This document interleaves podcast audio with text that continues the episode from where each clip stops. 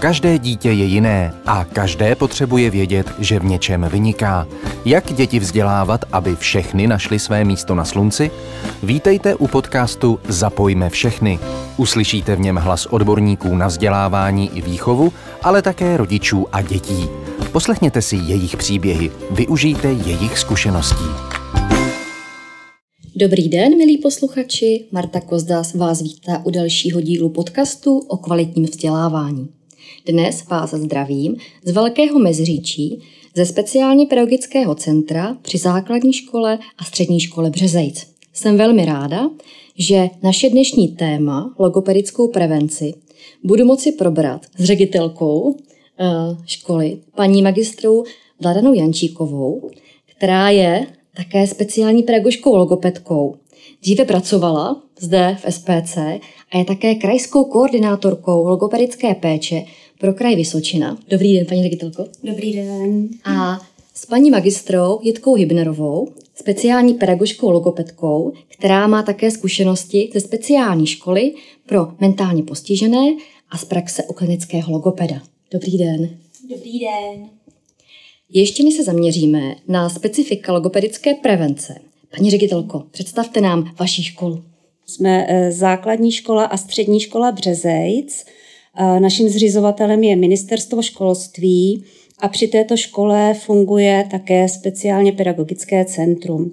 Naše speciálně pedagogické centrum je v prostorech ve Velkém Meziříčí a máme už vlastně čtvrtým rokem i detašované pracoviště, a to konkrétně v Třebíči, kde vlastně eh, vznikla taková potřeba vzhledem k počtu nárůstu klientů.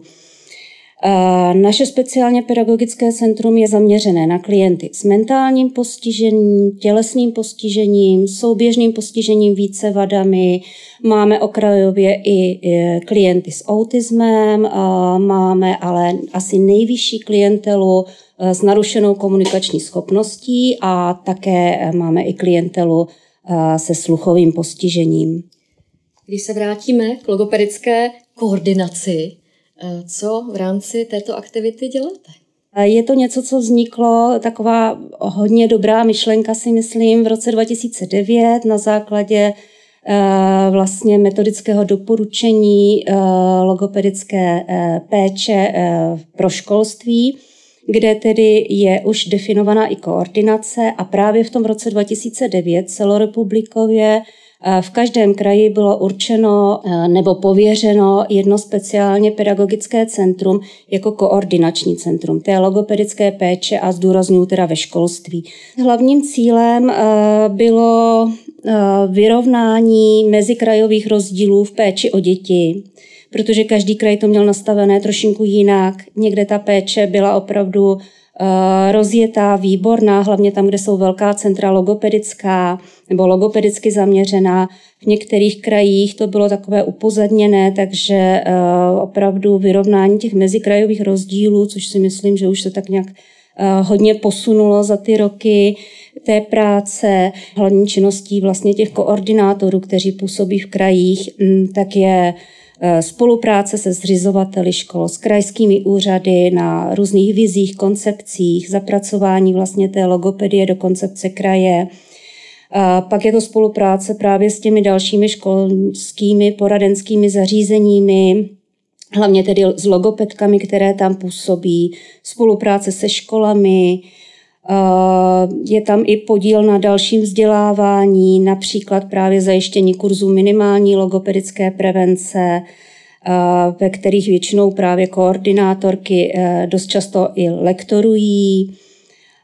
Realizujeme schůzky pracovníků školských poradenských zařízení, taková metodická setkání v tom kraji, abychom si vlastně aspoň jednou ročně eh, řekli ty svoje problémy nebo nastavili právě to, co se děje, třeba i změny v legislativě a právě další ty postupy společné a podobně. Eh, jsme samozřejmě eh, i metodicky vedení jako koordinátoři. Eh, existuje koordinační skupina právě nás, koordinátorů logopedické péče v tom kraji, pro ty kraje. A to metodické vedení právě máme hlavně z Národního pedagogického institutu, takže se několikrát ročně scházíme, Sdělujeme si, jak to v našich krajích vypadá, zpracováváme nějaké zprávy, děláme různá šetření v krajích a podobně. Poskytujete také logopedickou garanci školkám. Co to konkrétně znamená, když nějaká školka bude chtít garanci, co vlastně chce a co to obnáší, aby vaši garanci získala? Eh, tak ta logopedická garance to je vlastně taková služba zase z naší strany, z, eh, hlavně tedy z, toho, z hlediska toho koordinačního centra. Je to v podstatě metodická podpora těm pracovníkům ve školství, eh, kteří především tedy je to zaměřené na logopedickou, minimální logopedickou prevenci, takže asi největší procento je pro paní učitelky v mateřských školách. Jedná se o to, že vlastně z naší strany my poskytujeme paním učitelkám nabídku depistáží logopedických. Ta depistáž je vlastně takové eh, včasné podchycení eh, dětí eh, s narušenou komunikační schopností, případně doporučení, jestli už je nutné je někam dál odeslat do odborné péče logopeda, a nebo jestli je vhodná právě logopedická prevence, zařazení do té logopedické prevence ve školkách.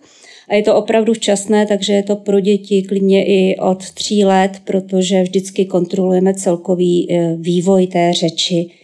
Takže je to, e, probíhá vlastně takovéhle jakoby krátké orientační vyšetření na té školce přímo, nejezdí nikdo za námi, Probíhá to i eh, třeba i ve dvojicích, ve trojicích, vzniká z toho nějaká krátká zprávička, ale vždycky je to hlavně pro ty paní učitelky a pro rodiče, eh, aby věděli, jestli to jejich děťátko je, má ten vývoj řečový v pořádku, nebo jestli už se tam něco děje, s čím se musí eh, doporučit někam dál do odborné péče.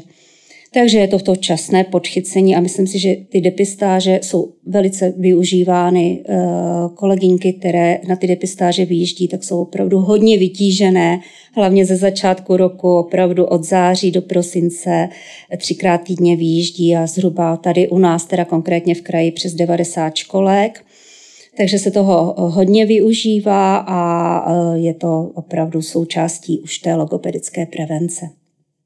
No, Eh, jinak eh, tady z toho hlediska ještě v rámci té garance, tak my poskytujeme eh, pro paní učitelky další metodickou podporu, které taky, která, kterou vítají, si myslím, a i podle počtu tedy, co se nám hlásí, tak určitě je to pro ně přínosem, tak to je minimálně jednou ročně metodické setkání, vlastně těch logopedických asistentek ze školek, eh, kdy my si pro ně chystáme různé prezentace zase na témata, která potřebují, které si sami řeknou, eh, ukazujeme jim nové pomůcky, které třeba můžou eh, i k té logopedické prevenci využívat. Potom, když mají teda kolegyňky čas, tak se snaží i po té depistáži se ještě aspoň jednou ročně na tu školku podívat, dostat a vlastně ty děti, které byly zařazené do té logopedické prevence, tak na ty v podstatě ještě si je poslechnou, zkusí, jak se ten vývoj u toho dítěte posunul,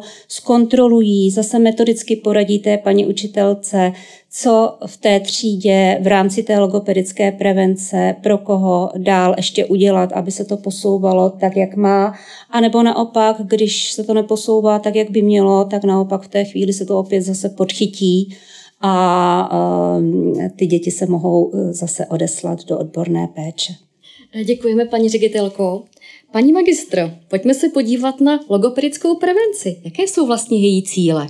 E, logopedická prevence je zaměřená především na podporu přirozeného rozvoje komunikačních schopností u dětí v mateřské školce mladšího a předškolního věku. Eh, prevence logopedická má předcházet vzniku poruch řeči, anebo má eliminovat, když už nějaká porucha řeči je, tak má eliminovat její dopady. Tak to jsou takové nejdůležitější cíle, řekla bych.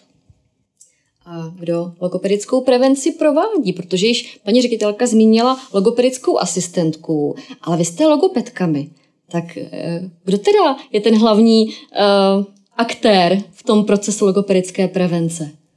Logopedickou prevenci definuje metodický pokyn z roku 2009 a vlastně vymezuje, kdo je logopedický asistent. Buď to může být eh, člověk, který vystuduje bakalářský obor na speciální pedagogice se zaměřením na logopedii, nebo může získat eh, vlastně titul na logopedického asistenta v rámci celoživotního vzdělávání, anebo to může být paní učitelka v mateřské škole, základní škole, která absolvuje kurz akreditovaný, kurz minimální logopedické prevence ale samozřejmě logopedickou prevenci provádějí i paní učitelky v mateřských školkách, řekla bych, protože když se podíváme do jejich rámcově vzdělávacích programů pro předškolní vzdělávání, tak ve vzdělávací oblasti dítě a jeho psychika se věnuje právě jedna oblast rozvoji komunikačních dovedností a schopností.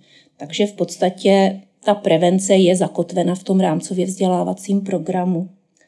Eh, dítě získává komunikativní kompetence a paní učitelky rozvíjejí jeho schopnosti a dovednosti komunikativní, tak aby to dítě před nástupem do základní školy bylo nachystané, aby prostě dokázalo smysluplně komunikovat, aby dokázalo eh, popsat nějaký příběh, aby rozumělo mluvené řeči, aby dokázalo formulovat svoje přání, pocity, myšlenky.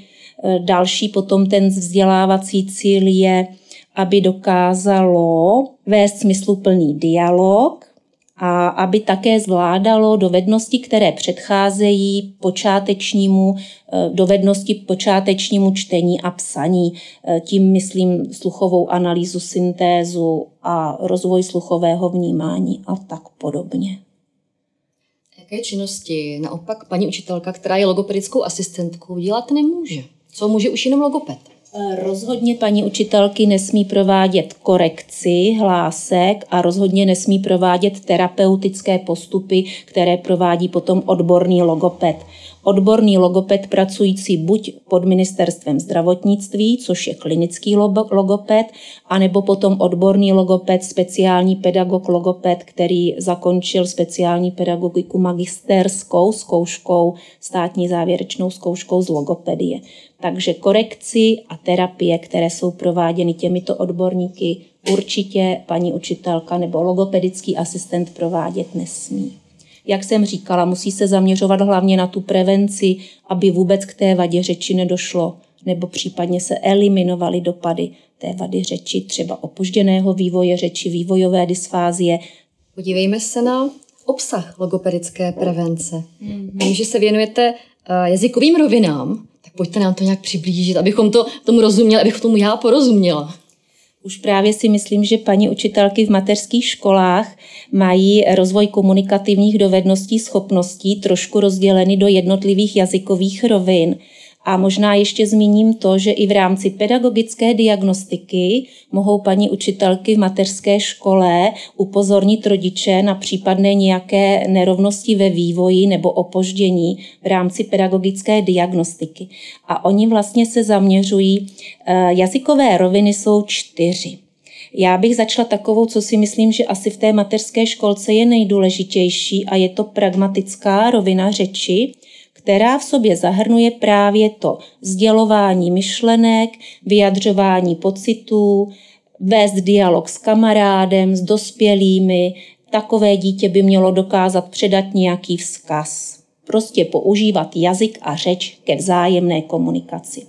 To je pragmatická rovina a když dám třeba takový typický příklad, třeba dítě s vývojovou dysfází nebo dítě s pervazivní autistickou poruchou, tak právě tuto rovinu mývá často docela dost narušenou.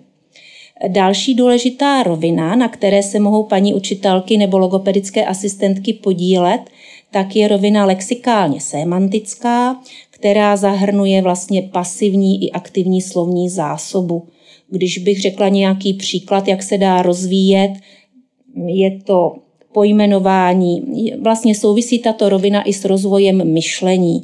Takže sem spadá například třídění slov podle oblastí, vytváření protikladů, vytváření zdrobnělin, popisování různých příběhů, skládání obrázků, pohádky, dějová posloupnost a tak dále. Rovina lexikálně semantická, pokud mohu dát příklad, tak třeba dělá problémy dětem s opožděným vývojem řeči, anebo třeba i dětem s vývojovou dysfázií, které mají slabší aktivní slovní zásobu nežli pasivní. E, další rovinou je rovina morfologicko-syntaktická, která se zabývá takzvaným jazykovým citem, spíš možná budou, e, spíš širší veřejnost bude znát tento pojem pod tím jazykovým citem, oslabení jazykového citu. Jedná se o správný slovosled ve větách, o správné ohýbání slov a tak dále. A potom je ta poslední rovina, kterou zmiňuji, a to je rovina foneticko-fonologická, které si nejdřív asi paní učitelky nebo rodiče doma všimnou, když dítě nesprávně artikuluje nějaké hlásky, nebo komolí slovíčka, nebo nějaké hlásky vynechává. S touto rovinou souvisí i fonematický sluch, to znamená, ne, že by dítě špatně slyšelo, ale dobře slyší, ale nedokáže diferencovat hlásky, které jsou si artikulačně a zněle podobné, třeba pb, cč a tak dál.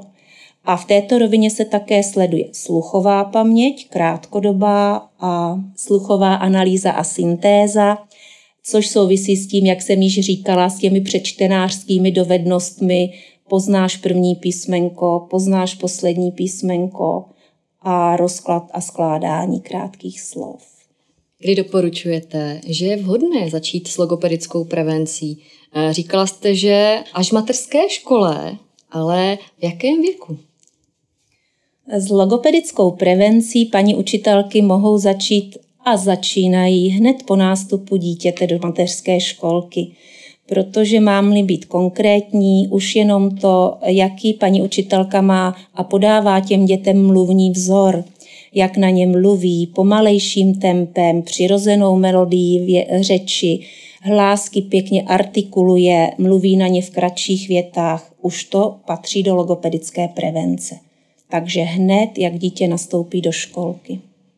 Souvisí s tím třeba i rozvoj slovní, eh, aktivní slovní zásoby, rozvoj řeči a myšlení, všechny činnosti, které s tímto rozvojem, s, tou, s touto dovedností souvisí. Už to je logopedická prevence. A naopak, kdy je vhodné s ní skončit? Pokračujeme třeba i na prvním stupni základní školy? Um, logopedická prevence um, souvisí s přirozeným vývojem řeči a jazyka u dětí. A s, takovou, s takovým, takovým předělem bývá věk 6 let.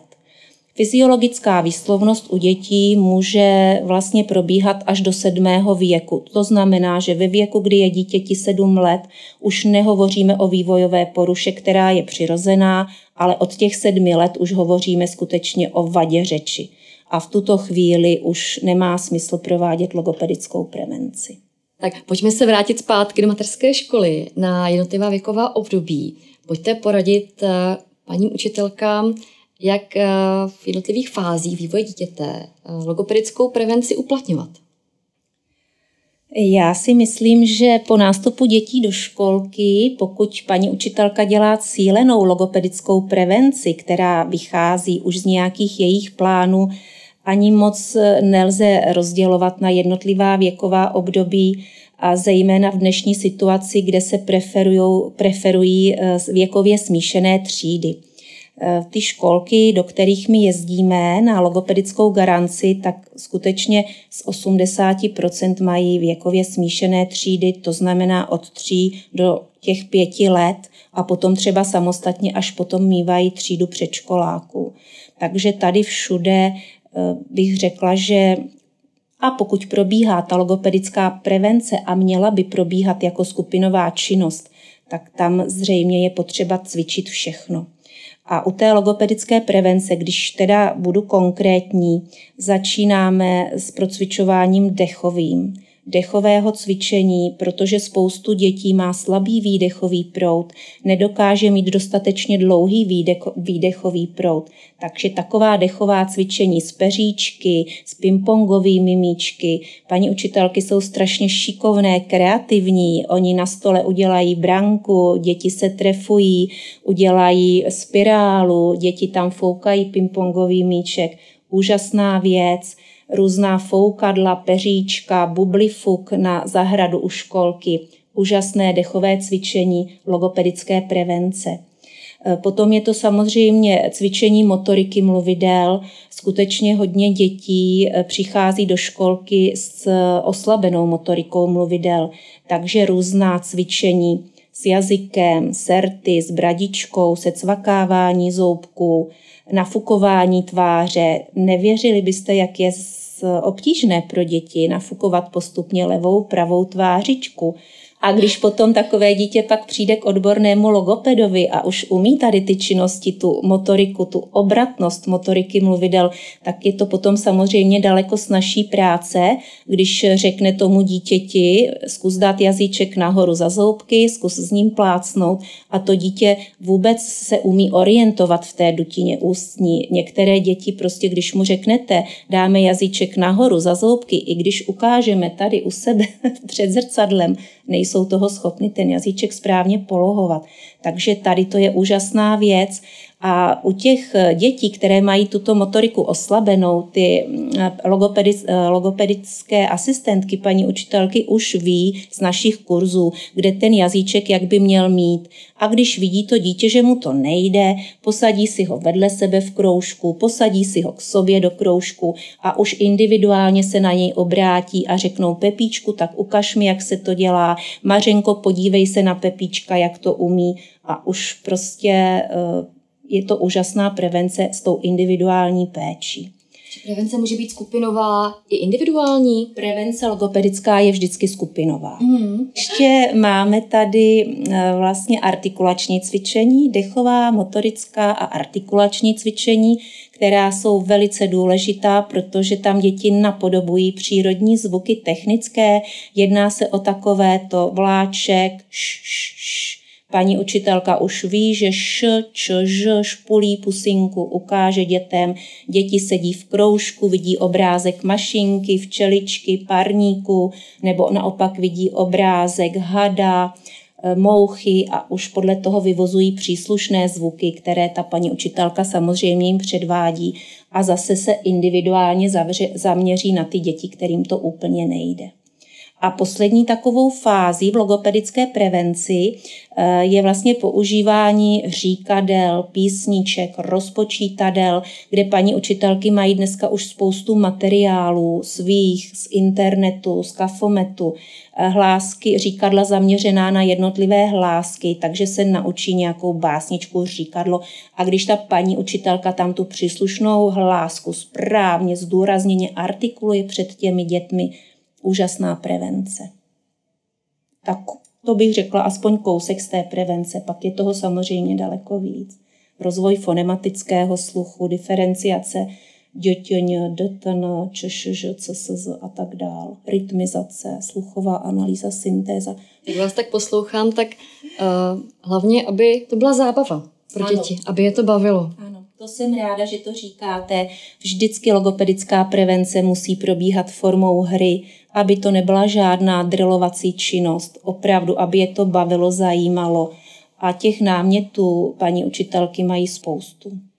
Když se podíváme na dítě, u kterého logopedická prevence uh, neměla výrazný efekt a ten problém u něho pokračuje, spíš se i taky prohlubuje, může být narušená komunikační schopnost, problémy v řeči, také důvodem odkladu povinné školní docházky?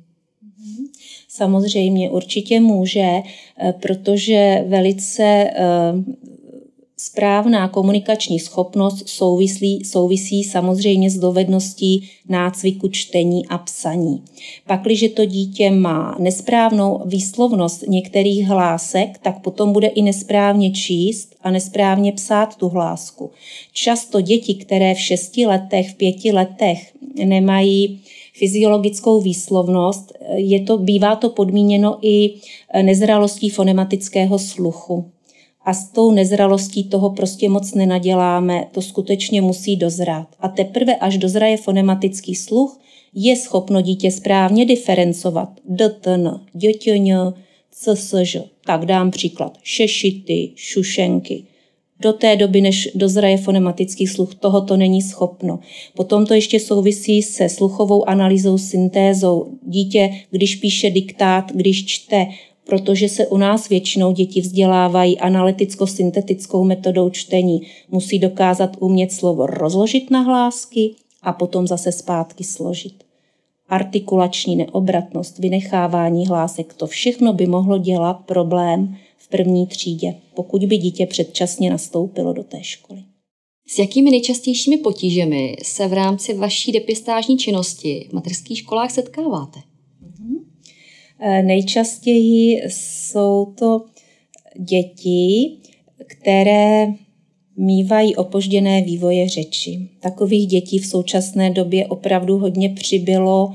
Když jsem byla na svém posledním eh, takovém větším vzdělávání semináři, tak vlastně nám eh, říkali, že takovým hlavním důvodem této vady řeči eh, jsou předčasně narozené děti s nízkou porodní váhou, riziková těhotenství, rizikové porody a to potom důsledkem toho bývají i opožděné vývoje řeči. Takže to asi je nejčastější narušená komunikační schopnost, se kterou se v současné době setkáváme.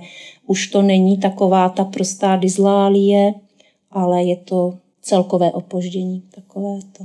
Když si vás školka, tak říkajíc, objedná na uh, logopedický screening, na logopedické vyšetření, tak co vlastně školka může čekat, co se tam bude odehrávat? Eh, když se s námi spojí paní ředitelka mateřské školky, tak bohužel nejdřív ji zahltíme trošku administrativou, protože my samozřejmě potřebujeme žádost od paní ředitelky, abychom tam tu logopedickou depistáž provedli a potom samozřejmě potřebujeme ještě informované souhlasy od rodičů těch dětí, kteří mají o tu službu zájem. Jak vám podepsali tak, aby souhlas. nám podepsali hmm. souhlas a kde vlastně je i informujeme, jak bude ta logopedická depistáž probíhat. Takže když je tady ta administrativa všechna splněná, tak se domluvíme na konkrétním datu, přijedeme do školky, tam teda potřebujeme k tomu vyšetření nějakou klidnou tichou místnost a protože je to pouze orientační logopedické vyšetření, tak si ty děti nebereme individuálně, ale bereme si je po skupinkách dvou, maximálně tří dětí. Oni se nebojí, vidí nás poprvně cizí osobu, tak se nebojí a daleko snáze s námi komunikují. Takže my se představíme, seznámíme, zeptáme se dítěte, jak se jmenuje, kolik je mu roku a tím už vlastně zjišťujeme takovou tu jeho pragmatickou rovinu řeči, jak jsem o ní mluvila. No a potom zkoušíme motoriku mluvidel, jestli je pořádku nebo oslabená, podíváme se na mluvidla, jestli jsou všechny zoubky tam, kde mají být nebo chybí a také důležité zkontrolovat podjazykovou uzdičku. Nyní se to stává velice, velice výjimečně, ale ještě i teď se ojediněle setkáváme, že bývá zkrácená špička jazyka a tam potom doporučujeme rodičům, aby skonzultovali na ORL, jestli je potřeba tu podjazykovou uzdičku protnout nebo ne. Potom samozřejmě teda zkoumáme nebo zkoumáme, posloucháme děti, jak vyslovují, jestli slova komolí nebo jestli dokážou říct slovo pěkně se všemi hláskami a zkoumáme i sluchovou paměť, musí nám zaspívat písničku, říct nějakou básničku, zopakovat nějakou větu a také zkoušíme pomocí obrázku, aby nám ukazovali, jestli slyší miska nebo micka, jestli vidí noc nebo nos, takže i tady to sluchové vnímání tam určitě také zkoumáme. A časově, jak dlouho asi trvá taková, prvotní vyšetření ve školce? No, podle toho, když mám ty dvě, tři děti, 15-20 minut, určitě to trvá. Máme sebou i různé, máme sebou samozřejmě různý obrázkový materiál, který vychází z, od paní Bednářové ze školní připravenosti, takže třeba děláme i aktivní slovní zásobu, nadřazené pojmy, podřazené pojmy, protiklady, děti roztleskávají slova na slabiky. Takže to tak 15-20 minut určitě. A potom, jak říkám, napíšeme zprávu, pro paní učitelky a pro rodiče zejména oslabená motorika mluvidel. Prosím, procvičujte motoriku. Paní učitelka, logopedická asistentka předá příslušné materiály. Zjistíme, že třeba dítě neumí k, poprosíme, aby rodiče doma zkoušeli kloktát, foukat brčkem do vody, protože může, může tady to tomu hodně na pomoci.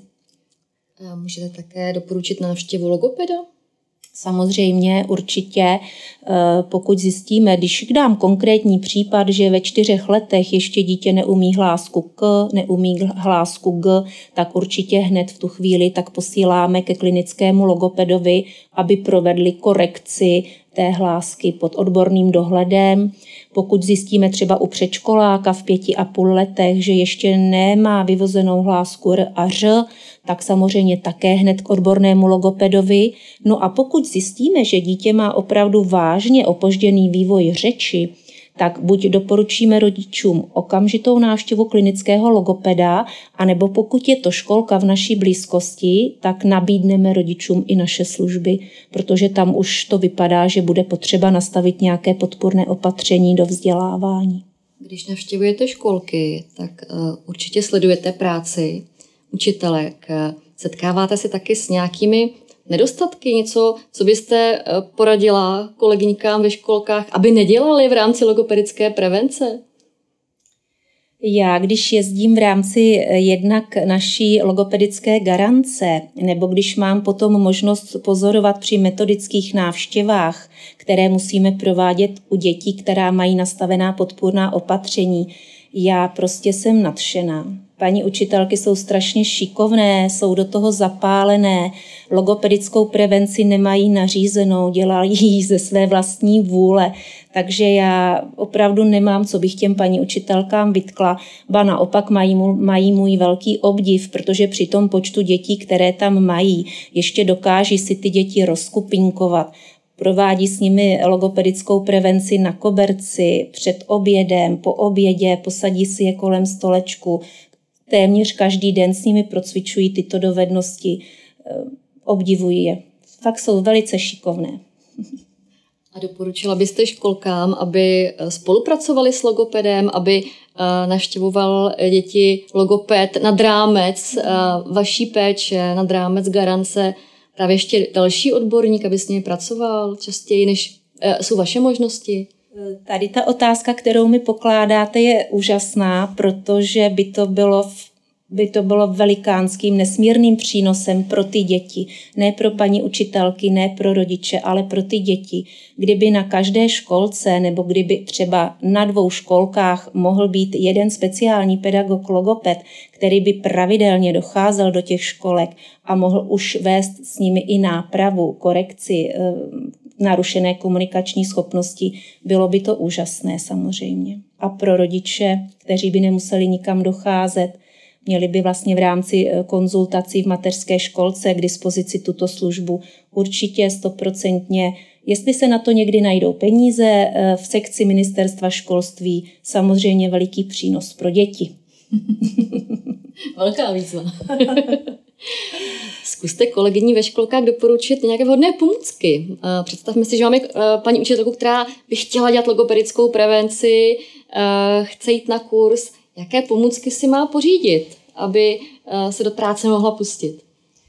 Pomůcky souvisí s rozvojem jednotlivých jazykových rovin. Tak já už jsem zmiňovala nějaké pomůcky na dechová cvičení, Eh, pomůcky k rozvoji artikulace. Existují různá, různé loutky, panenky, do kterých vlastně dáte ruku, manipulujete s pusínkou, manipulujete s jazyčkem, takže můžete děti, ne, že jim to ukazujete sama, zaujmete je velkou panenkou, velkým panáčkem.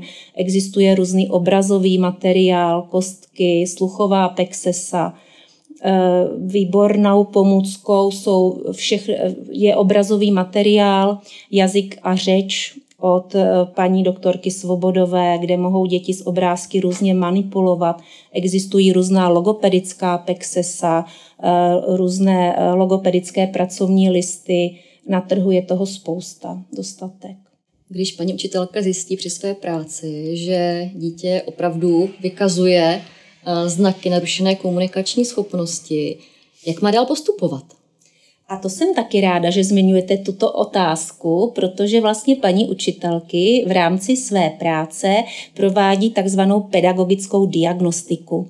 A tam samozřejmě v té pedagogické diagnostice oni mohou přijít na nějakou e, narušenou komunikační schopnost. V tomto případě je velice důležité upozornit rodiče upozornit rodiče, popsat, co se tam děje, v čem to dítě třeba zaostává, co nezvládá, to, co by mělo ke svému věkovému očekávání již zvládat a opravdu toto řešit s rodiči. S rodiči, anebo jak říkala eh, paní ředitelka naše, eh, poskytujeme službu depistáží na mateřských školkách, domluvit se s rodiči, přihlásit dítě do naší logopedické depistáže a my potom pomůžeme té paní učitelce rozhodnout, jestli je to ještě přirozený vývoj, anebo už honem rychle utíkat za odborníkem. Je pravdou, že z vlastní praxe vím, že ne vždy rodiče vyslyší volání paní učitelky, aby eh, se svým dítětem eh, šli k logopedovi. Jak paní učitelka může rodiče přesvědčit? Je nějaká rada, co může kolegyně ve školce udělat, aby opravdu rodiče eh, odborníka vyhledali? Já teda z osobní zkušeností můžu říct, že většina rodičů je moc ráda za ty služby, co jim paní učitelky v rámci logopedické prevence poskytují protože paní učitelky dávají rodičům i vlastně práci na doma v podobě pracovních listů, které mají k dispozici a menší skupina je taková, která nevyslyší upozornění paní učitelky. Tady jenom můžu, můžu poradit to, aby ta paní učitelka prostě se nevzdávala, aby s těmi rodiči opravdu se snažila hodně komunikovat, hodně vysvětlovat, opakovaně upozorňovat – my v naší, v naš, při naší činnosti poskytujeme i třeba takové služby, že můžeme přijet do školky a udělat besedu pro rodiče, kde znovu jim zdůrazníme, vysvětlíme, předvedeme, ukážeme, individuálně prokonzultujeme. Takže taková jedna rada nevzdávat to a zkoušet opakovaně s těmi rodiči komunikovat. Naopak rodiče, kteří by chtěli spolupracovat a věnovat se logopedické prevenci v domácím prostředí, tak jaká doporučení byste měla pro ně? Existuje jako spousta webových portálů, maminky určitě jsou na Facebooku, logopedie s úsměvem, nauč mě správně mluvit a tam by mohli určitě čerpat nějaké náměty a zkušenosti. Ale pokud opravdu mají pocit, že je něco v nepořádku, být sebe méně, vždycky je lepší eh, zvednout ten telefon a objednat se k logopedovi, na vyšetření a s ním všechno prokonzultovat. To rozhodně. A jinak teda, jestli ještě můžu doplnit, co mohou rodiče udělat pro rozvoj e, jazykových a řečových dovedností svého dítěte, tak určitě zase ta, ten rozvoj, ta, to, ta podnětnost hned od počátku vlastně, co se dítě narodí, usmívat se na něj, povídat si s ním, zpívat, básničky říkat, jednoduché, lidové písničky úžasné, dávat si pozor, abychom s tím dítětem navazovali oční kontakt, abychom se snížili na jeho úroveň, přiblížili se k němu, aby nám dobře viděl na mluvidla, jak ta mluvidla pracují, abychom na něj hovořili v jednoduchých slovách, v krátkých větách, protože nejdříve dítě se naučí rozumět řeči, než se tu řeč potom učí používat. Takže to je důležité, věnovat se tomu dítěti, povídat si s ním, nesedět vedle něj, nedívat se do mobilu. Když mám kočárek, jdu s ním na procházku, komentovat, co vidím kolem sebe, sdílet, sdílet s tím dítětem své prožitky. To je velice důležité. Číst svému dítěti, sledovat pohádku, potom si o ní vyprávět a tak dál a tak dál. Když se podíváme i na děti se speciálně vzdělávacími potřebami, je možné také u nich realizovat logopedickou prevenci? Určitě. Eh, dítě, tedy jenom eh, krátce zmíním, jestliže už má diagnostikovanou narušenou komunikační schopnost, tak většinou už prošlo nějakým zařízením a má nastavená podpůrná opatření. Takže už tam mají ty paní učitelky nějaké metody a pokyny, jak s tím dítětem pracovat. Že už chodí k logopedovi. Tak, hmm. tak, tak a už, už to tam mají, ale rozhodně mohou všechny paní učitelky dělat to, co jsem teď vlastně zmínila, u, u, k, tě, k tomu poradenství těm rodičům. Prostě postupovat podle toho vývoje toho dítěte, navazovat oční kontakt, hovořit s ním na té úrovni, na jaké je on. Jestliže to dítě je na úrovni onomatopojí, já s ním budu ho- hovořit na úrovni onomatopojí a jednoduchých slov. To je, že dítě řekne hav hav a já řeknu ano, hav hav, to je pes. Nebo třeba tu, tu, ano, to je tu, tu, auto. Zopakuju po něm to, co řeklo, abych ho ujistila, že to řeklo správně a trošinku to rozvinu. Jestliže je dítě na úrovni jednotlivých slov, máma, tak já doplním, ano, to je máma, máma je hezká, ano, to je táta, táta mává. Ano, takže nesnažit se na to dítě mluvit hned v dlouhých větách na svojí úrovni, ale přiblížit se na úroveň toho dítěte což je úplně bezvadný. A potom ještě další mm, vlastně takovou, eh, co bych trošku vypíchla při té komunikaci s, dítě, s dítětem, které už má diagnostikovanou nějakou vadu, tak je dát mu najevo, že ho poslouchám. Že má dost času na to, aby se projevilo a že já teda ho vyslechnu a budu se snažit mu porozumět a snažit se vyplnit to, co ono chce. Takže to bych řekla takové tři nejdůležitější zásady přirozená gestikulace, úsměvy, mimika, ukazování. Ještě by mě zajímalo téma děti s odlišným mateřským jazykem. Jestli při práci s nimi jsou nějaká specifika? Eh, specifika asi, zase budu asi možná hovořit o tom stejném, zase začínat s pojmenováním konkrétních předmětů, konkrétních hraček, konkrétních činností nesnažit se to dítě, eh, nechtít potom dítěti, aby hned mě pojmenovávalo ty předměty, ale zase nejdřív ho naučit porozumění té řeči. Až mi porozumí, tak potom bude už smysluplně po mně opakovat slovíčka nebo věty. Rozhodně si nesednout třeba z obrázky ke stolku a neříkat, to je panenka, to je auto, ale při té přirozené hře, při tom, v tom přirozeném prostředí dávat si pozor na to, nepoužívat dlouhé věty, dlouhá souvětí, ale spíš takhle jednoduše pomalu.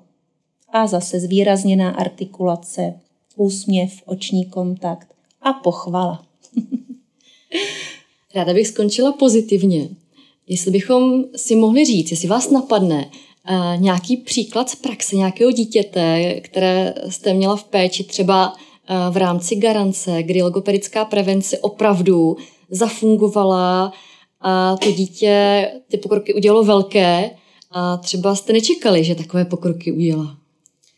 Víte, ona je možná škoda, že si nevedeme statistiku, protože já mám pocit, že těch dětí, u kterých, u kterých ta logopedická prevence splnila ten účel, že se předešlo nějaké e, komunikační poruše nebo nějaké vadě řeči, tak myslím, že těch dětí opravdu bývá hodně. Bývá jich hodně nespomenu si na jeden konkrétní příklad, prostě je to radost, je to radost jezdit a vidět, jaké ty děti dělají pokroky a jak se nebojí s námi komunikovat a jak se potom předvádí, co všechno umí a s radostí.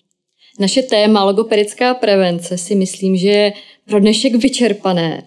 Děkuji za odpovědi paní magistře Vladaní Jančíkové a paní magistře Jice Hybnerové. Děkujeme. Nejen tento podcast, ale i další naleznete na našem Facebooku. Milí posluchači, budu se těšit příště s vámi naslyšenou.